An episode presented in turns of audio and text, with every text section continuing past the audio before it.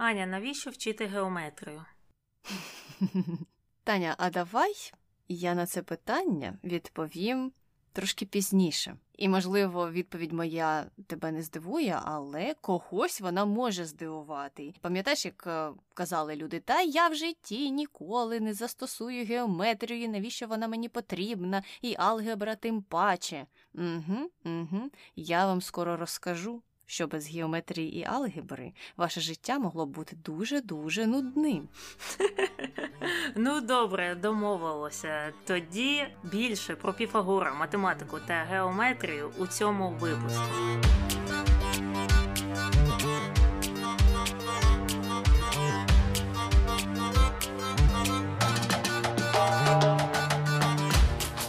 Привіт, це Таня і Аня. В ефірі подкаст Не без гріха. Дискусії про відомих людей, їх досягнення та сумнівні вчинки. Сьогодні говоримо про Піфагора. Ну і що люди питають про нього в інтернеті? Питають багато, але все або майже все, що питають е, завжди. Пов'язано з його теоремою, і от щодо теореми, найпопулярнішим питанням було таке: як Піфагор відкрив теорему? Ну і зразу почнемо з спойлера. Відкрив він її чи не відкрив.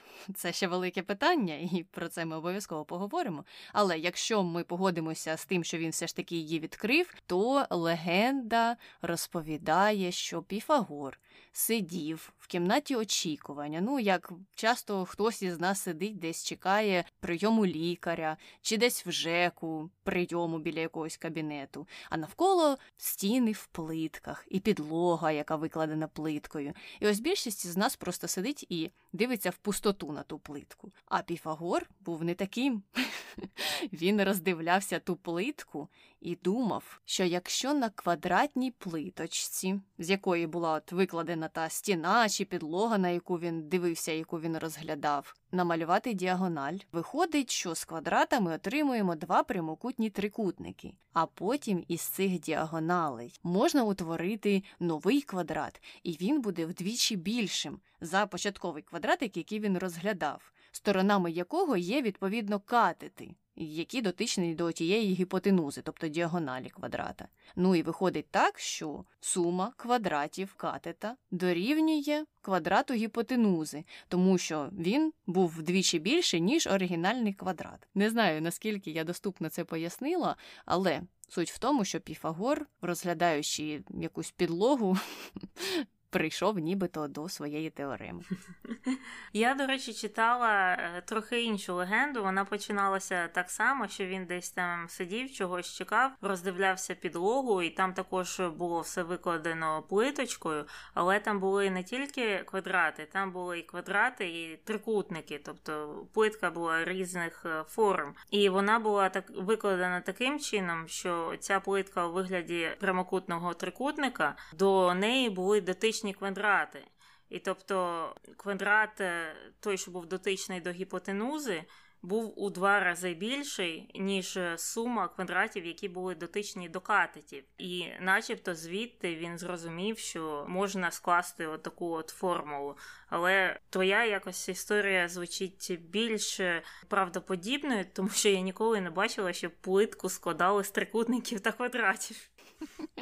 Ну, Можливо, це хтось прийшов е, на базар, де продавали плитку, а там був якийсь розпродаж, і йому вже довелося купувати те, що залишилося.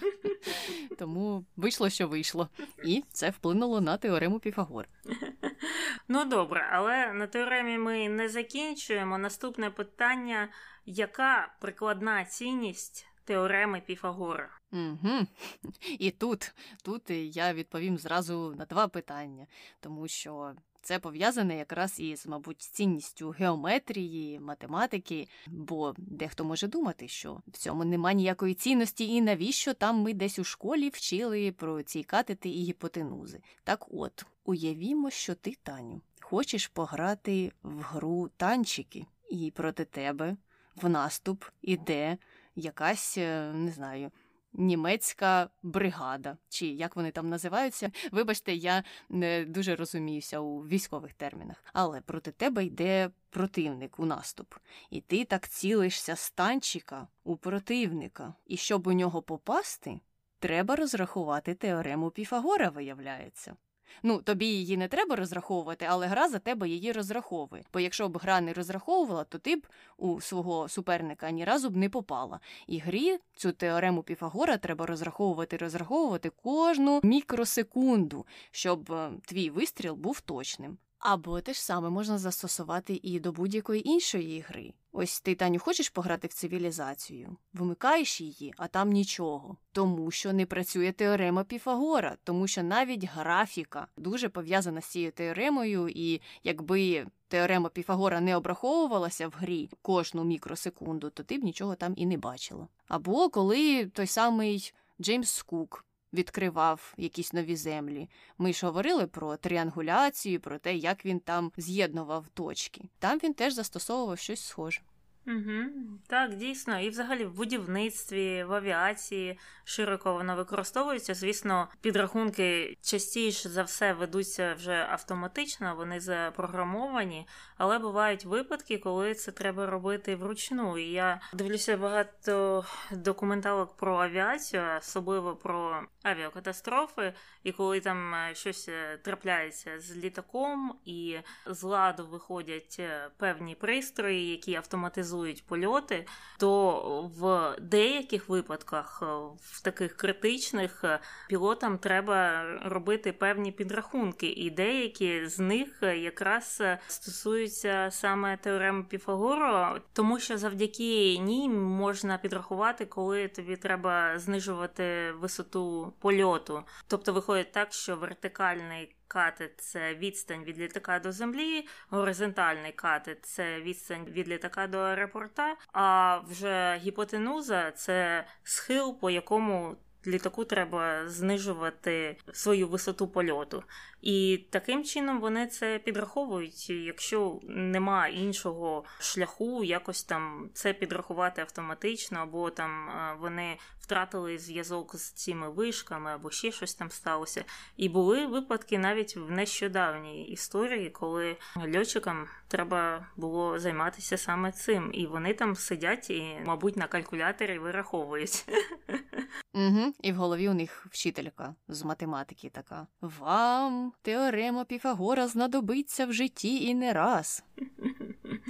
Так, ну я думаю, якраз е, помилкою є вчителів е, є те, що вони дуже рідко прив'язують такі речі до реальності. І це стосується, звісно, не тільки теореми Піфагора, а будь-якої теореми або будь-якої теми в тій же самій е, математиці, ті ж матриці, або логарифми, або синусоїди в геометрії, вони дійсно мають прикладне прямисіньке значення, вони приміняються дуже часто. І я я ніколи не думала, що логарифми я буду колись використовувати, або навіть буду пам'ятати, що це таке е, після закінчення школи. Хоча на сьогоднішній день я використовую їх дуже часто у статистиці, е, тому все дійсно має значення. І математика і геометрія в тому числі.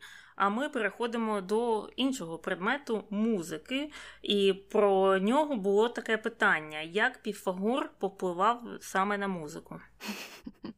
Ну, Там дуже цікава історія, яка в кінці кінців призводить до повного фіаско Піфагора. Але все одно дослідники, які досліджували його життя, розповідають про те, що він якось там якось попливав на музику. Ну і знову ж таки, легенда розповідає, що Піфагор сидів десь біля ковальні.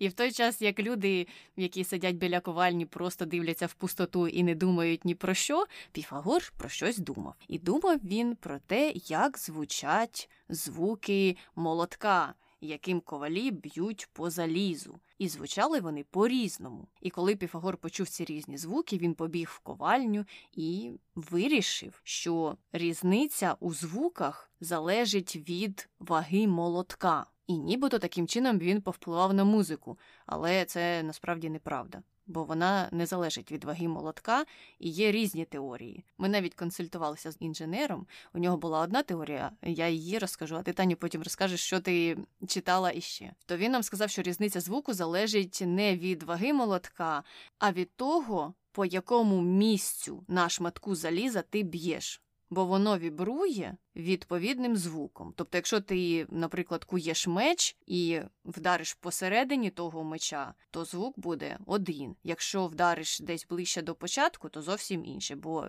вібрує цей метал по-іншому у різних місцях того відрізка металу, який ти ну, обрала для того, щоб викувати з нього меч. Я читала, що писали, що це залежить чи від об'єму молотка, чи від об'єму цієї ковальні, цього залізного шматку. І саме це він, начебто, спостерігав. Був один коваль з, з маленькою цією залізякою, інший з великою, і він побачив, що з одного коваля йде один звук, з іншого інший, і отак це вийшло. І потім вже він став розробляти оце от квінтове коле, і поділив він якось це на частини, і неправильно це якось поділив. Що деякі ці ноти, деякі звуки тональності вийшли якимись не дуже приємними на слух, і через це це треба було потім через роки переробляти іншими людьми, які спеціалізуються на налаштуванні там музичних інструментів, взагалі на музиці, і це все переросло в зовсім іншу систему, якою і на сьогоднішній день е, користуються музиканти або ті люди, які налаштовують ці інструменти. І там різниця дійсно полягала в математичних е, речах. А чому ця помилка сталася? Це тому, що у нього був е, деякий страх перед ірраціональними числами, про які ми сьогодні ще поговоримо. Угу, угу. Ну і в кінці кінців ми прийшли до того, що Піфагор повпливав на музику неправильно, угу. виходить так?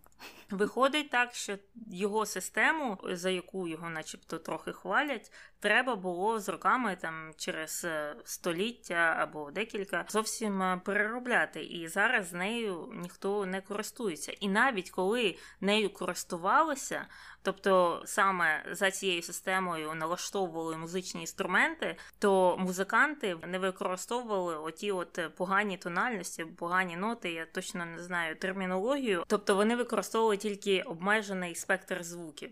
Коротше, тільки всіх заплутав цей піфаор, але все ж таки переходимо до того, хто ж він такий. А Піфагор є одним з найвідоміших і в той самий час найсуперечливіших давньогрецьких філософів.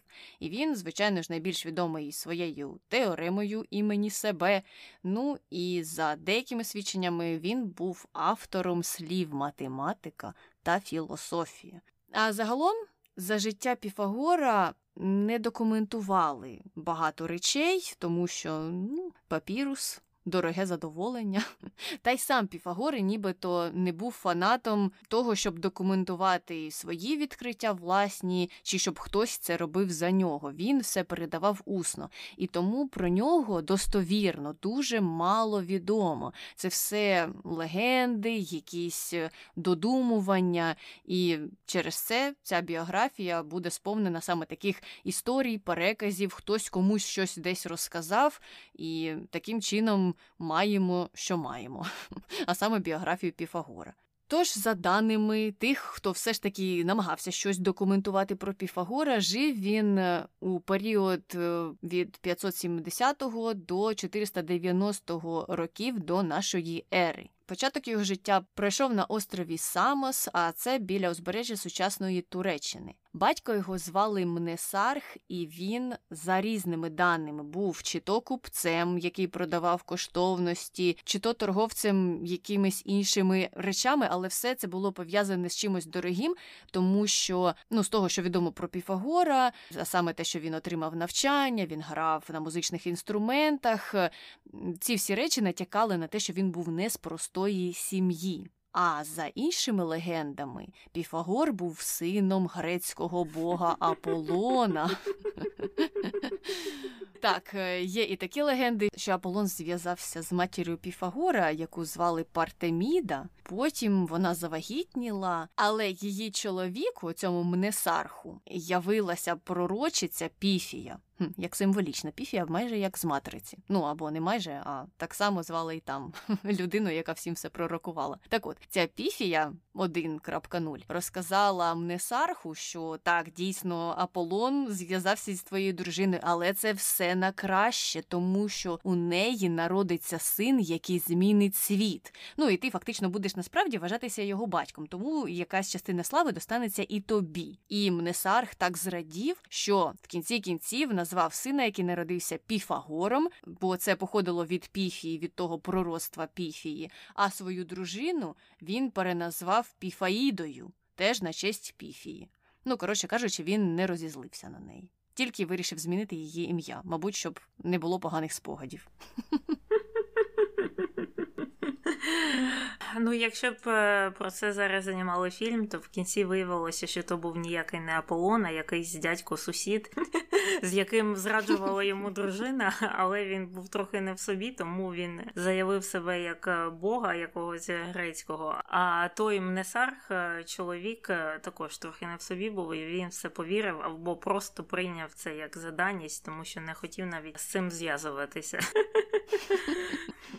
Так, і ну, взагалі про раннє життя, коли йдеться про таких персонажів, які жили ще до нашої ери, досить мало відомо і описували все це історики вже там сторіччями пізніше, після життя самого Піфагора. Саме через це на кожний етап життя Піфагора є своя версія, і цих версій може бути більше ніж десяток. І навіть е, зовнішність самого Піфагора в принципі є невідомою, як він насправді виглядав. Те, як його зараз зображують там на скульптурах, на малюнках, навіть в шкільних підручниках, е, немає ніяких підтверджень, що це дійсно він так виглядав, що є щось спільне з оригіналом. Бо малюнків, як і записів з того часу, також не залишилося.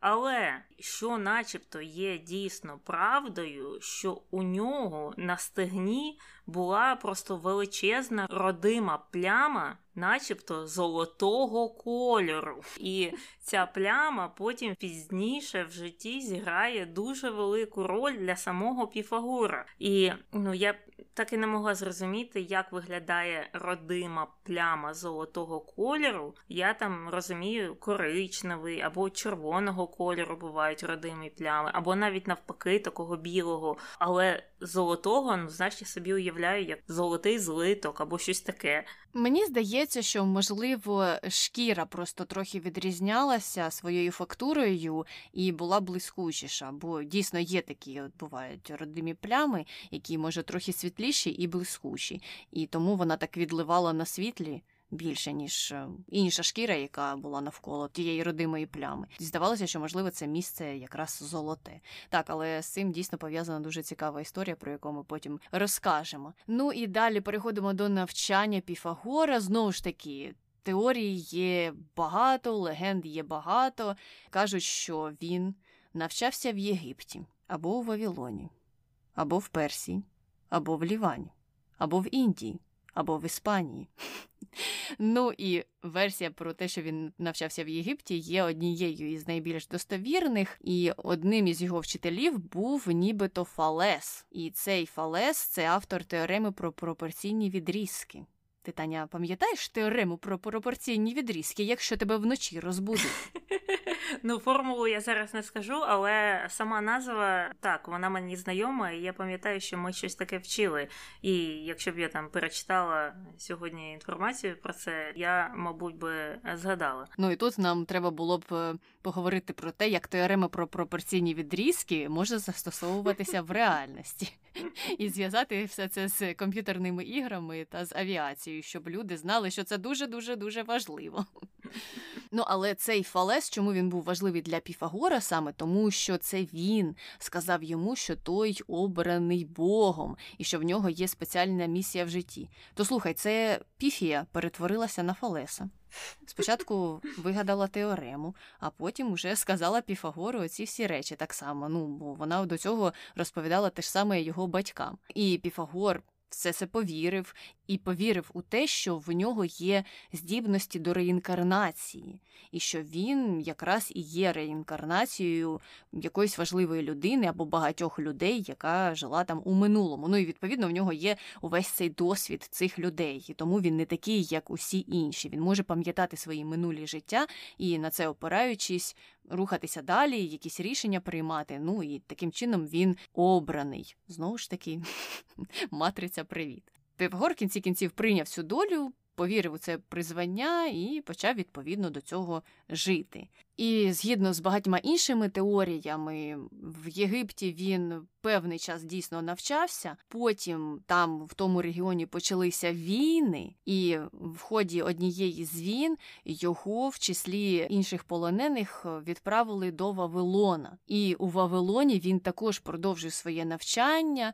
Він там і філософії, і медицині, і математиці навчався. Пізніше він потрапив уже і в Персію, і в Індію, де теж щось нове для себе дізнався. Але завжди, завжди він хотів повернутися до острова Самос, щоб там уже осісти, ну і працювати далі над вдосконаленням тих знань, які він отримав під час усіх цих подорожей. І навіть коли він був полоненим у Вавилоні, це не був той полонений, який сидів у в'язниці. Він був таким віп-полоненим, йому дозволяли навчатися, йому дозволяли там гуляти, щось досліджувати, природні якісь явища. Він і цим займався, тому там якийсь у нього був спеціальний статус у тій країні. Угу. Так, дійсно, і мрія його повернутися на острів Само здійснилася, тому що коли він оце подорожував по всім цим е, частинам світу, він туди повернувся і вирішив заснувати там свою школу, так як він же був, начебто, такою вченою людиною, отримав освіту за кордоном. І ця школа, яку він заснував, називалася Півколо. І навчання в цій школі проходило в печері. І за е, багатьма даними школа ця була дуже популярною, престижною, відомою і такою відомою, що туди з'їжджалися на навчання з інших регіонів Середземномор'я. І так деякий час він працював в тій школі. І, до речі, чим він також відрізнявся, тоді е, в ті часи люди носили тоги, тобто такі плаття для чоловіків і для жінок, в принципі, там е, особливо одежа не відрізнялася з гендерами. А Піфагор вирішив, що йому краще носити штани, і він був таким першо проходцем у моді тих часів, тому що він ну таким чином відрізнявся від всіх інших, бо всі в тогах ходять, а він от у штанцях. І тому, мабуть, він також справляв таке велике враження на людей, що от бачите, це не просто там якась звичайна людина. Вона там поїздила по світу, навчилася, в штанах ходить. А ще й там розповідає, що він є реінкарнацією першої людини на світі або щось таке. Ну так от, е, навчав він там, навчав е, якихось людей досить е, недовго, тому що там почалися певні військові сутички цього острову з іншими територіями. А також він, начебто, був не досить задоволеним місцевою владою цього острова Самос. І от коли йому було 40 років, він вирішив все: я їду звідси і їду я до міста Кротон. Зараз це Кротоне, що знаходиться на півдні Італії. Це такий досить великий історичний порт і історичне місце, але тоді то була ще територія Греції. І там він знову ж е, пішов тим самим шляхом, вирішив заснувати школу, але ще більшу, ще більш популярнішу. І став він там також ще ширше проповідувати про реінкарнацію, бо він же сам є реінкарнацією чогось, і він має цьому досвід великий, і він розповідав всім іншим, що насправді, коли людина помирає, вона потім перероджується у іншу людину або у іншу тварину, або навіть у рослину. Таке також буває. І от учнів цієї школи називали піфагорійцями, і там частково він навчав дещо хорошим речам. Він говорив про те, що земля кругла, і що там відстань до зірок або між зірками можна підрахувати математично тобто вкладав певні е, такі традиційні науки в програму.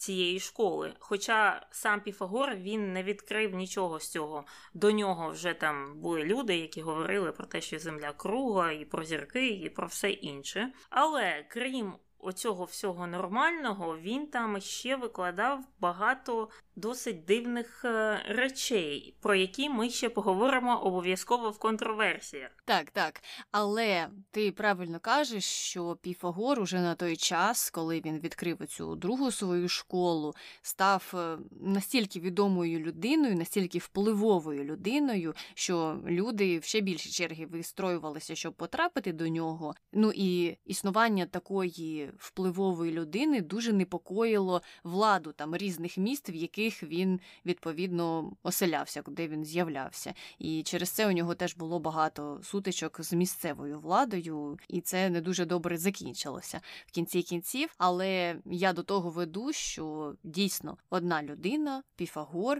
стала такою, яка могла б підняти за бажанням цілий натовп людей. Ну, якщо б він там вирішив, що а давайте ми зараз замість е, оцього кротону створюємо свій якийсь піфагоротон, то у нього були б такі можливості, і в цьому було звичайно велике його досягнення, що він зміг для себе сам створити такий образ. Ну він колись повірив в те, що йому там розповідала реінкарнація піфії, і що він особливий, і почав почав будувати відповідно до цього своє ім'я. Ну і знаєш, що він говорив або робив тим людям, які ставили під сумнів його таку незвичність, його цю таку долю, мету в житті, коли от він казав, я там реінкарнація першої людини на світі, я вам зараз все розкажу, як реінкарнуватися після смерті. І люди такі, що? Хто ти такий? Звідки ти знаєш? Взагалі, звідки ти приїхав? Чого це ми маємо тобі вірити? А він брав, знімав свої штани і показував свою родиму пляму. І люди такі, а, ну тоді я точно знаю, вірю, що ти все знаєш про це. Так, дійсно була така історія, і це йому допомогло. Бачиш, він міг використовувати усі свої особливості на свою користь. І тепер переходимо до особистого життя. Там теж, звичайно ж, все покрите величезною таємницею, нічого достовірно не відомо, але.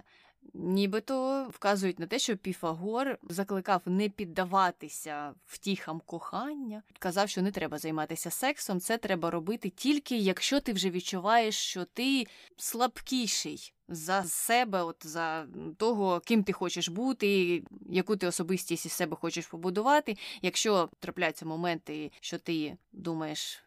Я не така, не така сильна, як мені здається, то тоді добре, можеш піддаватися тим втіхам кохання. А так зазвичай ні, ні, ні. Займайся самовдосконаленням, і буде тобі щастя. Але Незважаючи на усі ці проповіді, він одружився із жінкою на ім'я Теано або Феано, і вона була його ученицею. Він, до речі, виступав за те, щоб і жінки ходили в його школу, що ну теж позитивна річ на ті часи, особливо. І у них було двоє синів і одна дочка. Хоча, за іншими даними, там було чи просто двоє синів, чи четверо дітей. Коротше кажучи, легенди відрізняються. Так, дійсно, як і з усім, нічого достовірно не відомо. І це саме стосується і його смерті. Значить, там у цьому кротоні були певні сутички з сусідніми колоніями, але вони перемогли у тих сутичках, і в результаті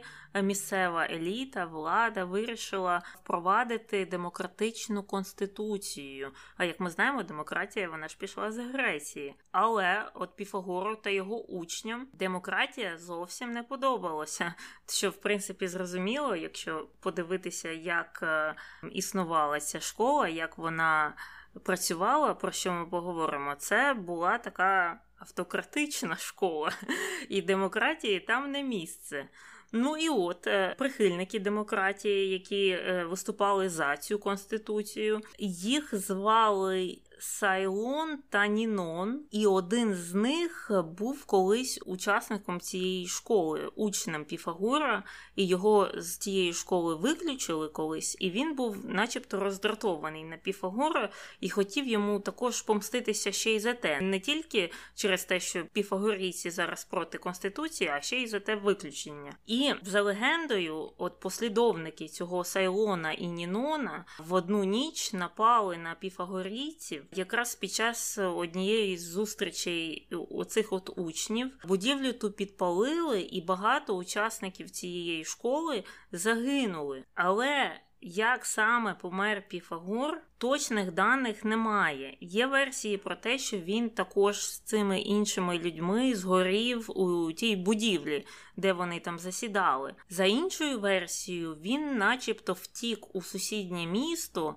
І там він вмер від голоду, тому що там ніхто не хотів його підтримувати, і так закінчилося його життя. За третю теорію він, начебто, вижив там у цій пожежі, але потім покінчив своє життя самогубством, тому що не міг пережити те, що стільки з його учнів померли у тій пожежі. І е, є ще деякі теорії, які більш конспірологічні, про які ми поговоримо якраз у відповідному розділі. Хоча, якщо так подивитися на всі дані, які наразі відомі про Піфагора, такої чіткої лінії між біографією, контроверсіями або конспірологіями, в принципі, тут немає. Ну так, і ти мені що Таня сказала до початку цього подкасту? Що ти взагалі не впевнена, що Піфагор існував. Тому це продовження нашої такої минулорічної лінії з Миколаєм, з Дідом Морозом. Туди ж ми і віднесемо Піфагора. Але побачимо, побачимо, скільки ми йому потім в кінці кінців поставимо балів на нашому хрінометрі тому що час переходити до контроверсій і порівняти, чого ж було більше досягнень чи таких сумнівних моментів. Перша контроверсія стосується його теореми імені себе і того, що він. Можливо, і не був автором цієї теореми, або, скоріш за все, не був її автором. Теорема Піфагора, як відомо, названа на його честь, і немає жодних доказів про те, що він її автор, тому що Піфагор не забезпечив ці докази. От якби він сказав: ану, давайте записуйте, занотовуйте і всюди вказуйте, що це я, я, я, я, я був її автором. А всі інші, хто будуть сперечатися, не мають досвід реінкарнації і нічого не знають про життя, так як я про це все знаю. Він це не зробив, тому тут е, є багато сумнівів щодо цієї теореми. Ну і крім того, є точні докази того, що теорема, яка зараз називається теоремою Піфагора, Піфагора була відкрита і доведена ще у Вавилоні. Математиками тамтешніми за тисячу років до народження самого Піфагора, тому що були знайдені вавилонські таблички, які датуються приблизно 1900-1600 роками до нашої ери, і на них були зображені обчислення, дуже схожі на теорему Піфагора. І там е, є зображення, дійсно, я бачила ці таблички, де прописана формула, фактично, і ця теорема існувала ще задовго до того, як з'явився Піфагор. І крім того, ця ж теорема згадується в індійських е, реліквіях. Вони були трошки молодші за Вавилонські 800-400 роки до нашої ери. Ну і якщо це все порівнювати з тим, що відомо про Піфагора, а саме що він подорожував цими країнами і що він там навчався, то можна висунути теорії про те, що там він дізнався про цю теорему, а потім повернувся на батьківщину, де про неї ніхто не знав, і всім розказав, що це він вигадав, коли чекав на лікаря чи в ЖЕКу сидів і дивився на плиточки квадратні. Ну і мені з цього цікаво те, що в школі ж про це не розповідають. В школі за факт приймають те, що Піфагор, і саме він е, був автором цієї теореми. До нього ніхто про це не знав. А він був такий античний мудрець, філософ, математик, е, який оце сам собі щось підрахував. І зараз ми е, століттями, тисячоліттями пізніше користуємося плодами його наукової якоїсь творчості. Хоча мені здається, що варто варто про це говорити, особливо зважаючи на інші дивакуваті погляди цього славнозвісного піфагора, якого так підносять у шкільних підручниках. Серед таких е, дивакуватих речей була, наприклад, та ж сама його школа, яка була більш схожа на секту або на якийсь культ замість ну, такого справжнього учбового закладу. І як ми вказували раніше, він мав якийсь такий дуже великий вплив на людей. Оце всім показувало своє золоте стегно. Вони йшли за ним, і якось йому так от. Вдавалося заманювати тих людей, і частково це було стегно, частково те, що він розповідав, що він був сином Бога Аполлона. Потім оці історії про реінкарнації, що він е, так дуже вміло розповідав цю легенду, що і так, я там насправді перша людина на планеті Земля, тому ви маєте мені вірити. І от е, таким чином він зібрав досить величку кількість е, людей, таких собі фоловерів, е, і створив оцей культ. І цей культ мав таку структуру. Він мав два кола: зовнішнє коло і внутрішнє коло.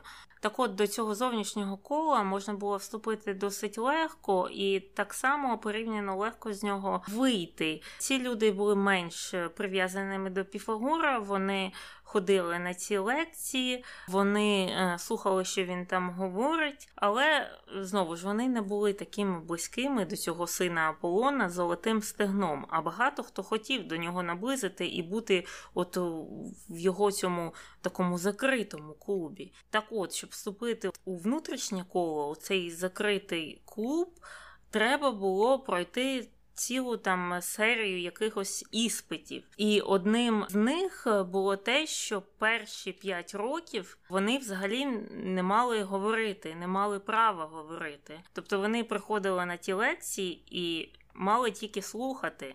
І навіть якщо у них були якісь питання, а ну Піфагор, чи можеш ти ще раз пояснити, як працює теорема Піфагора? То у них можливості це запитати не було. Хоча зараз, якщо згадати певних е, вчительок е, зі школи, то вони, в принципі, працювали за такою ж схемою. У мене теж була ж така ж асоціація. Потім там були досить суворі правила харчування. Багато з речей е, взагалі не можна було їсти. Е, ця е, секта вона була вегетаріанською, але з зірочкою, про що ми поговоримо. І також, якщо ти вже потрапив до цього внутрішнього кола, ти взагалі не мав права розголошувати ніяку інформацію, яку ти отримав від Піфагора або від інших цих учнів. І взагалі все, що ти там сказав, ставало власністю фактично Піфагора. І так е, виходило, що якісь там відкриття його учнів часто або завжди приписувалося саме авторству Піфагора. І тут також можна подумати, що можливо та теорема була і не Піфагора, а якогось е, Ніфадора який поділився на якійсь зустрічі сказав: Слухай, я все ходив до Жеку, подивився на плитку. І знаєш що? І Піфагор такий. Я слухаю. І знаєш що? Тобі взагалі-то заборонено тепер говорити ще на 5 років. Це нове правило з зірочкою. Так. Ну і таким ще цікавим моментом було те, що коли е, ці люди вступали до внутрішнього кола, вони мали віддати все своє майно Піфагору, і він е, вже розподіляв це майно серед всіх інших учнів, тобто воно ставало таким. Колективним комунальним майном. Тобто це був такий тоталітарний комунізм, фактично, в його секті. Ну так, ми знаємо, як працює це розподілення. Це мені, це мені, це тобі, це мені, це мені, це мені. І таким чином далі продовжиться. Так. Піфагор такий, так, у кого є штани, той віддає їх мені. Ну так от, люди, в принципі, могли залишити е, цю секту, але як це часто буває з такими організаціями, це зробити досить важко, тому що ці лідери сект вони є такими контролюючими персонами, які програмують людей так, що їм здається, що якщо вони залишать цю організацію, то щось жахливе з ними станеться. І це було підтверджено багатьма культами, які існували після Піфагора навіть у 20 або 21 столітті. Але все ж таки були такі люди, які звільнялися з цього клубу. Але ті, хто залишались після цього, вважали їх е, за мертвих людей. І навіть якщо вони там зустрічалися з ними десь на вулиці або в черзі до ЖЕКу, вони з ними навіть не спілкувалися. Ну і як ми казали раніше, плані гендерної рівності там не було проблем, тому що і жінок, і чоловіків е, він е, приймав е, до цієї школи. Ну знаєш, тут так як ми вже це вставили в контроверсії, то ти починаєш додумувати трохи, розмірковувати, а чому була така гендерна рівність, коли її ніде не було, і пов'язувати це з існуванням культу і з тим, що ну чим більше людей, тим краще тому проповіднику, який веде цей культ, і тому можливо, не такими вже благородними були інтереси Піфагора навіть і в цьому питанні. Так, тому що у жінок, мабуть, також було якесь майно, можливо, набагато менше, ніж у чоловіків, але ті ж самі прикраси або ще щось. А він такий: все мені, все мені. Я передам їх моєму батьку, а він піде і десь їх е, продасть. Так от, ми вже говорили про те, що у цих піфагорійців була якась специфічна дієта, і та дієта була вегетаріанською, і була вона такою, тому що вони вірували у трансміграцію. А трансміграція це можливість переселення душі з людини в тварину або навпаки. Ну і також до того вони вірили і в нумерологію, і в містицизм. І от серед таких найдивніших заборон того клубу було те, що їм не дозволялося їсти квасолю. Взагалі не їсти, не доторкатися до неї, навіть краще на неї взагалі не дивитися. І причиною цієї заборони є те, що вважалося, що, начебто, ця рослина була провідником між землею та царством Аїда, і що, начебто, в цих е, квасолинах могла зберігатися душа вмерлих людей. Тобто, якщо ти їв квасолю, ти типу був канібалом. Ну Так, міг з'їсти свого сусіда, наприклад. Ну, уявляєш, е, яка доля у людини? Хтось е, реінкарнувався в людину, хтось у котика, хтось у квасолю, а потім тебе з'їв сусід. Але наскільки я зрозуміла, або, можливо, це одна з теорій, квасоля це такий. Пункт перед тим, як ти кудись потрапиш. Тобто ти сидиш в квасолі, перед тим як потрапити в царство Аїда, а потім ти вже можеш реінкарнуватися. Ну, якщо, звичайно ж, ти вела той спосіб життя, який це тобі дозволяє робити. А можливо, ти оминаєш те царство Аїда і зразу з квасолі кудись реінкарновуєшся. Хто його знає, бо є дійсно різні легенди. Тому головне було реінкарнуватися або дійти до того, щоб е, тобі це якоюсь там позаземною силою було дозволено це право реінкарнації. І тоді, можливо, тебе сусід твій в кінці кінців і не з'їсть. Може, ти і без квасолі обійдешся, а зразу реінкарнуєшся в котика, наприклад. Ну і не квасолею одною. У них також було декілька інших дивних правил. Наприклад, можна було надягати тільки правий черевик першим, і також, якщо їжа впала на підлогу, то її не можна було просто підібрати і з'їсти. Треба було застилати ліжко вранці кожного дня, не можна було розламувати хліб, і там цілий список таких е, дивакуватих е, звичок того клубу. Але от е, ця історія про те, що не можна розламувати хліб, я її десь чула серед сучасних людей. Угу. Я ще й чула про правий черевик. А щодо у того, що не можна їжу підбирати з підлоги, у мене є аксіома, яка просто цю теорему збиває з ніг. Це ж five second rule, мені здається, що правило п'яти секунд перекриває історію із тим, що не можна підбирати їжу. Якщо їжа полежала на підлозі протягом 5 секунд, і ти встигаєш її підібрати і з'їсти, то мікроби і бактерії туди доповзти ніяк не встигають. Так і є. Це треба друкувати на футболках разом з портретом Піфагора. І щодо філософії, його, от окрім оцих всіх занять, він е, проповідував деякі цікаві речі, і збереглася одна цитата, яка, начебто, є достовірною саме з тих часів, і, начебто, люди чули, що він таке справді говорив. Він так описував світ, е, який він бачить що є три види людей, які відвідують Олімпійські ігри. Найнижчий клас складають ті, хто приходить купувати та продавати, ну тобто купці. Наступні, ті, що вищі, це ті, хто змагаються на цих іграх. А найкраще з цих трьох видів це ті, хто просто приходять подивитися.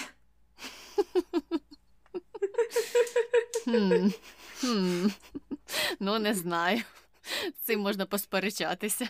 Ну і так, ця цитата зараз е, звучить досить дивно, тому що отак от почитаєш і складається враження, що найкращі люди це ті, які взагалі нічого не роблять, ні продають, ні змагаються, просто сидять і дивляться. Але оця от ідея вона склала певну основу такої античної філософії про людину, яка думає.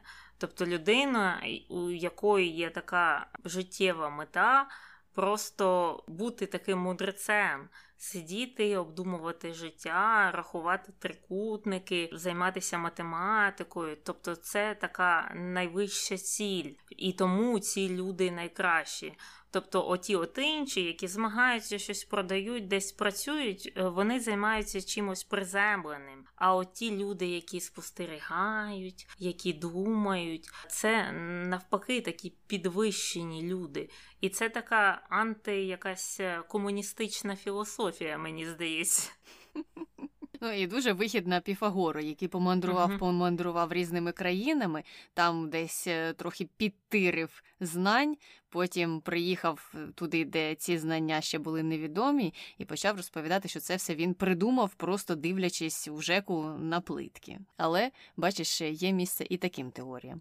Добре, йдемо далі контроверсіями і переходимо до, мабуть, такої однієї з наших улюблених в лапках тем це нумерологія та містицизм. Так, так, Піфагор в це вірив, і згідно з записами Аристотеля або переказами Аристотеля, піфагорійці використовували математику не для того, щоб це думати і щось придумувати, якісь формули, і там розглядати, як працює земля згідно з математичними постулатами. Ні, математика використовувалася виключно з містичних міркувань і не для практичного застосування. І піфагорійці вірили в те, що різні речі або всі речі складаються з чисел, і, наприклад, число 1 представляло походження всіх речей. Не знаю, як вони це все перекладали. Число 2 представляло матерію, а 3 було таким ідеальним числом, тому що воно мало початок, середину і кінець. Мені здається, всі числа мають початок, середину і кінець, якщо їх починати писати і потім закінчувати писати. І ще, крім того, 3 було найменшою кількістю точок, е, які можна було б використати для створення трикутника. Ну а трикутник, ми ж знаємо, це найважливіше, найважливіше в житті Піфагора. І його також шанували як символ бога Аполлона. Піфагор вирішив все пов'язати у своєму житті, е, щоб краще підтримувалися його усі ці теорії.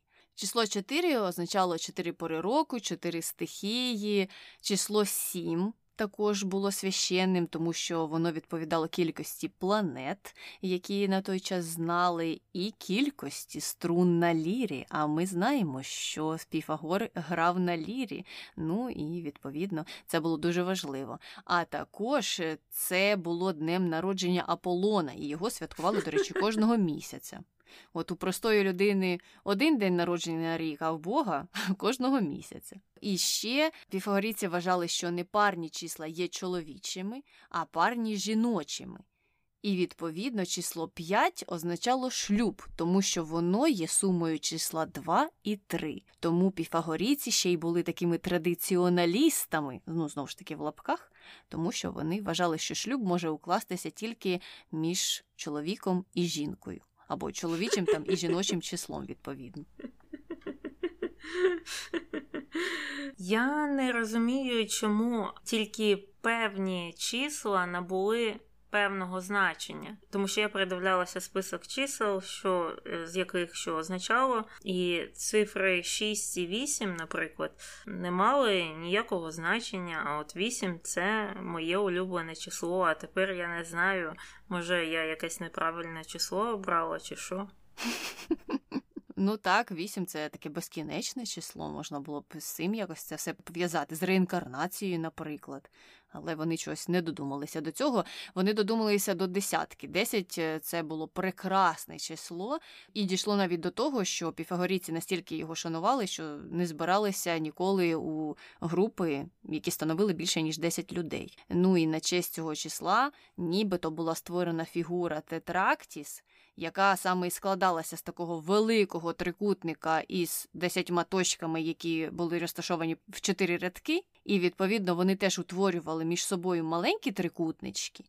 І виходило таке, що маленькі трикутнички утворюють величезний трикутник. І піфагорці вважали його таким містичним символом, і на ньому і присягали. Це трикутники в трикутниках, якийсь inception трикутників виходить. Я теж помітила, що не всі числа застосовані тут. Можливо, Піфагор просто не зміг придумати для всіх їх певні значення або цілі. Не з усіх чисел можна скласти якийсь трикутник, чи що, я не розумію.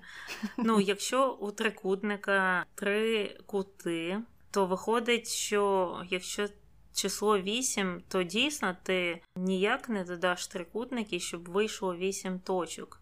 9 можна, 6 можна, 3, 12, але не 8. Мені здається, я його розкусила. Все, порушила всі його теорії. Ну, але бачиш, е, якщо перевести це все на сьогодення, то зараз числа мають теж величезне значення. І так, ми трохи сміємося з цього містицизму і з того, що вони надавали певне значення якимось числам, але спробуй зараз поживи без нулів і одиничок. Угу, Повернемося в кам'яний вік. Так, але давай повернемося ще від е, чисел до того вегетаріанства зірочкою, про яке вже ми говорили трохи. Так от, незважаючи на те, що він не дозволяв своїм послідовникам їсти м'ясо, в той же час тваринки використовувалися, щоб приносити жертву богам. Тобто м'ясо вони не їли, але тваринок продовжували вбивати. Але цікавою особливістю було те, що в жертву заборонялося з якоїсь причини приносити ягнят. Ти знаєш, в чому причина? Ні, не знаю. Можливо, боги не любили ягнят, або Піфагор їх дуже любив. Це одне з двох виходить. Ну і тут, е, знаєш, можна теж виправдання якесь придумати. Так, Піфагор забороняв своїм послідовникам вживати м'ясо, але ж за богів він не відповідав. Угу. Я, до речі, читала одну з якихось там теорій легенд про те, що коли він е, оце придумав число 10 і те, що воно означає, оцей трикутник склав тетрактіс, то коли він його побачив, ці трикутники у трикутнику, то він так зрадів, що віддав е, ягнятку у жертву богам. Тобто це сталося хоча б один раз. Коли він дуже радів, він навіть ягнятко стратив. Це жах. Але ми зараз з тобою сміємося. А жителі Греції ще тоді трохи насміхалися. З Піфагора вони вважали, що це вибіркове вегетаріанство, щось дуже дивне, або давай туди, або сюди. І за його часів навіть були анекдоти про піфагорійця, який розповідав людям, що він ніколи не їв жодної живої істоти, але його все ж таки спіймали за поїданням собачого м'яса. І тоді він тим людям, які його спіймали, сказав, що ну так, я його їм, але ж собака не жива. Тобто я не їм нічого живого, тобто я вегетаріанець з зірочкою. Ну, така цікава слизька філософія. І це були всі е, контроверсії, які ми підготували, але я впевнена, що їх набагато більше, особливо враховуючи, скільки різних людей писали про нього різновидні легенди історії, і там, мабуть, можна цілу книгу написати про вірування піфагорійців та самого Піфагора. І я впевнена, що такі книги вже були написані. Ми переходимо до конспірології, які мало чим він відрізняється від контроверсії або від його біографії, і перше пов'язане з тим, що, начебто, він оце був напівбогом. Ми вже раніше казали, що він е, за однією історією вважається сином Аполлона, і е, головне, що його послідовники також е, таке ж саме про нього і думали. Вони згадували про нього, що він навіть міг приручати орлів та ведмедів після того, як він просто погладив їх, і вони одразу йшли обійматися з Піфагором, я так розумію. І також, що, начебто, Піфагор міг управляти будь-якою твариною силою свого голосу. Тобто він казав: Заспокойся, ведмедику, не їж мене, не їж. І ведмедик такий, ну добре, я пішов до лісу. Але. Але це все таке. Найголовніша легенда це та про його золоте стегно. Е, ми вже говорили про те, як він знімав штани, всім показував своє стегно, і люди просто втрачали свідомість від цього і одразу ставали його послідовниками. І була з цим пов'язана одна легенда, де нібито Піфагор показав священнику знову ж своє золоте стегно, а в нагороду за це отримав чарівну паличку, за допомогою якої він зміг літати, лікувати хвороби та розганяти бурі. Ну, це вже якийсь такий учень підлиза вигадав цю легенду. Вже ж так хотів стати найулюбленішим учнем Піфагора, що дійшов до ну, такого жаху. Але знаєш, я слухала, слухала ці історії про те, як він знімав штани і показував усім своє золоте стегно. І вони все більше мені схожі на якісь е, дивні потяги, якщо сказати мінімум. Тобто ми в ході цього подкасту прийшли до висновку, що Піфагор був ексгібіціонистом, так? Було щось таке. І тепер я подумала: хм, в ті часи як там носили спідню білизну чи ні? дивлячись, чи була та спідня білизна у когось із учнів Піфагора, які вступили в ту школу і потім мали нею поділитися з усіма іншими людьми. Тому тут достовірно невідомо. Але. Крім того, що він був ексгібіціоністом, він також, можливо, міг вбити свого конкурента. А сталося це все через числа. Одним із послідовників Піфагора був Гіпас, і існує одна легенда про те, що цей Гіпас став вченим, який довів існування ірраціонального числа. І, можливо, Піфагор через це його вбив. Тому що Гіпас робив дослідження про те, що квадратний корінь від числа 2 є ірраціональним числом, тобто тим числом, яке не закінчується. Раціональні числа це ті числа, які можна прописати від початку до кінця, і раціональні це числа, які не закінчуються. Такі як корінь з двох, незрозуміло, чому він там дорівнює, ну, до кінця не зрозуміло, тому що те число не можна прописати до кінця. Те ж саме число пі є прикладом ірраціонального числа.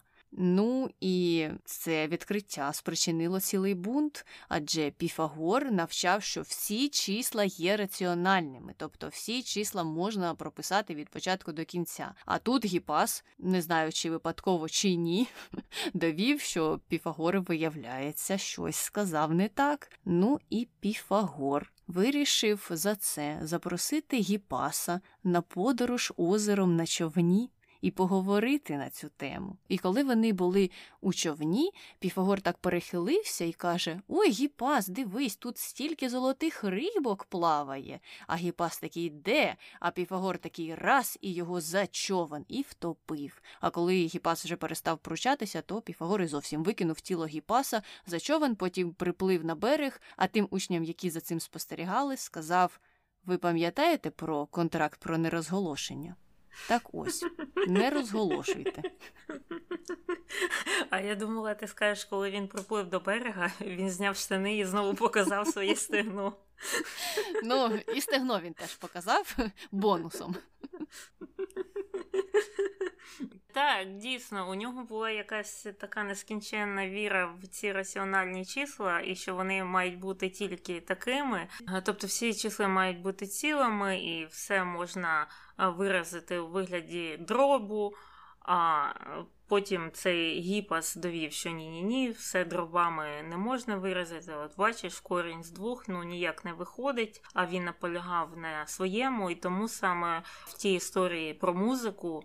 І про те квінтове коло він отак от намагався його поділити, щоб воно все було таким раціональним поділеним, а його не можна було поділити раціонально, тільки на ірраціональні такі частини. І саме через це була пропущена та помилка, що просто люди століттями використовували неправильну тональність, неправильно поділене та квінтове коло поки хтось е, розумніше, а може не розумніше, просто людина, яку не лякали ірраціональні числа, вирішила його трохи перерахувати. І правильно зробила зараз, мабуть, через це музика звучить трохи краще. Ну так уявляєш собі, як музика тоді звучала, якщо всі створювали її відповідно до неправильних обчислень Піфагора. Угу. Ну я не зовсім е, саме на музиці розуміюся, але з того, що я читала, люди вказували, що вона вона звучала як, е, начебто, люди грали на неправильно налаштованому там піаніно або іншому інструменті. Тобто, знаєш, воно, начебто, людина добре грає, але щось звучить не так. Угу. І потім, ну, звісно, це поміняли, і зараз е, це звучить як правильно. Але. Також люди вказують на те, що якщо б Піфагор послухав сучасну музику за цією новою системою переробленою, то йому б це не сподобалося, і він би сказав, що ні-ні ні, що ви неправильно налаштували інструмент, правильно за моєю. Ну то ми прийшли до того, що в Піфагора ще й слуху не було. Тому, відповідно, він все неправильно і налаштував. Мабуть. Ну і нарешті ми прийшли до конспірології, пов'язаної з його смертю. Є така легенда, конспірологічна теорія, що він загинув через квасолю, яку не можна було їсти, не можна було чіпати, і навіть іноді дивитися. І от тоді, коли сталася та історія, коли підпалили його секту, і всі звідти тікали, хто зміг. Він біг, біг, біг, біг і добіг до поля з квасолею. І він же не міг просто пройти крізь поле з квасолою, бо це ж величезний гріх. І він там зупинився і чекав, не знав, що йому робити, обігти якось далеко, стояв, стояв, поки його не наздогнали ті люди, які хотіли його вбити, і вбили його прямо у квасолі або біля неї. І що, він став квасолею? А оце ми не знаємо. Ну, знаєш, якщо вірити отим от е, таким е, легендам славнозвісним про те, що він там е, син Аполлона або реінкарнація першої людини на світі, то він мав би перевтілитися в щось більше, ніж квасоля одразу. Мені здається, що перевтілення квасолю це для таких людей, е, як він казав, низького рівня, низької категорії. От тих, хто торгує, або тих, хто змагається, а він же людина думки. Для них інша система, яка не проходить через е, бобові. Зрозуміло. Ну, можливо, він перетворився на помідорчик. А ти думаєш, що помідорчик це вищий рівень, ніж квасоля? так? Ну, про помідорчики він нічого не казав. Він тільки квасолю не дозволяв чіпати, тому я відповідно і якісь теорії свої висуваю до його вчень. А що, не можна? Він же висував, тому і я висуну. Ну і мені здається, ми закінчили на Піфагорі, у якого, до речі, не було прізвища, як і у всіх людей, які жили на той час, що досить весело. І якщо вам є щось додати про нього, ви знаєте якісь інші легенди або цікаві історії, пов'язані з його життям, або його математикою, або філософією, обов'язково нам напишіть. А ми будемо переходити до святкових коментарів. Нас є такий коментар. Спасибі за вашу працю. Запам'яталися випуски про Белла, шокував випуск про Колумба і Ар Келлі. Вивчаємо нові слова, отримуємо купу корисної інформації та позитиву. З минулими святами, дівчата, удачі у всіх планах і гарного року. Дякую, будемо працювати, записувати нові випуски. Побачимо, що буде у цьому році. Ну так, ми вже сказали, що цей рік має бути продуктивнішим. А я тут хочу просто відмітити те, що нам дійсно у записі наших випусків е, допомагає ваш зворотній зв'язок, тому що маючи певні реакції, ти розумієш. Куди тобі в яку сторону краще далі рухатися. І тому, коли ми отримуємо коментарі, відгуки, чи навіть просто отримуємо повідомлення з оцінками певних персоналі, яких ми обговорювали у минулих випусках, це вже робить наш продукт більш інтерактивним і для нас в тому числі, бо включається нова людина, яка долучається до наших дискусій. Так, саме тому ми закликаємо всіх е, писати нам коментарі, десь може на Ютубі, а можна і відгук залишити на Apple подкастах, або можна і листа нам написати на подкаст nbg.gmail.com. І взагалі можна навіть аудіоповідомлення записати і вислати нам також на пошту, наприклад, і ми його обов'язково включимо у випуск. Так що не забувайте, а ми зустрінемося наступного разу. З вами була Таня і Аня. Почуємося. Бувай! Що Аполлон зв'язався з матір'ю Піфагора, яку звали Партеміда. Потім вона завагітніла, але батьку, але чоловіку Піфагора. Хтось тягне свій чемодан по коридору. Тягне і тягне. Важкий, бабуть, чемодан. Якісь там подарунки. Може, це Дід Мороз? Чи Святий Миколай, чи Санта Клаус? Ну, щось він мене проїхав. Бо ти про нього погано сказала у минулому випуску.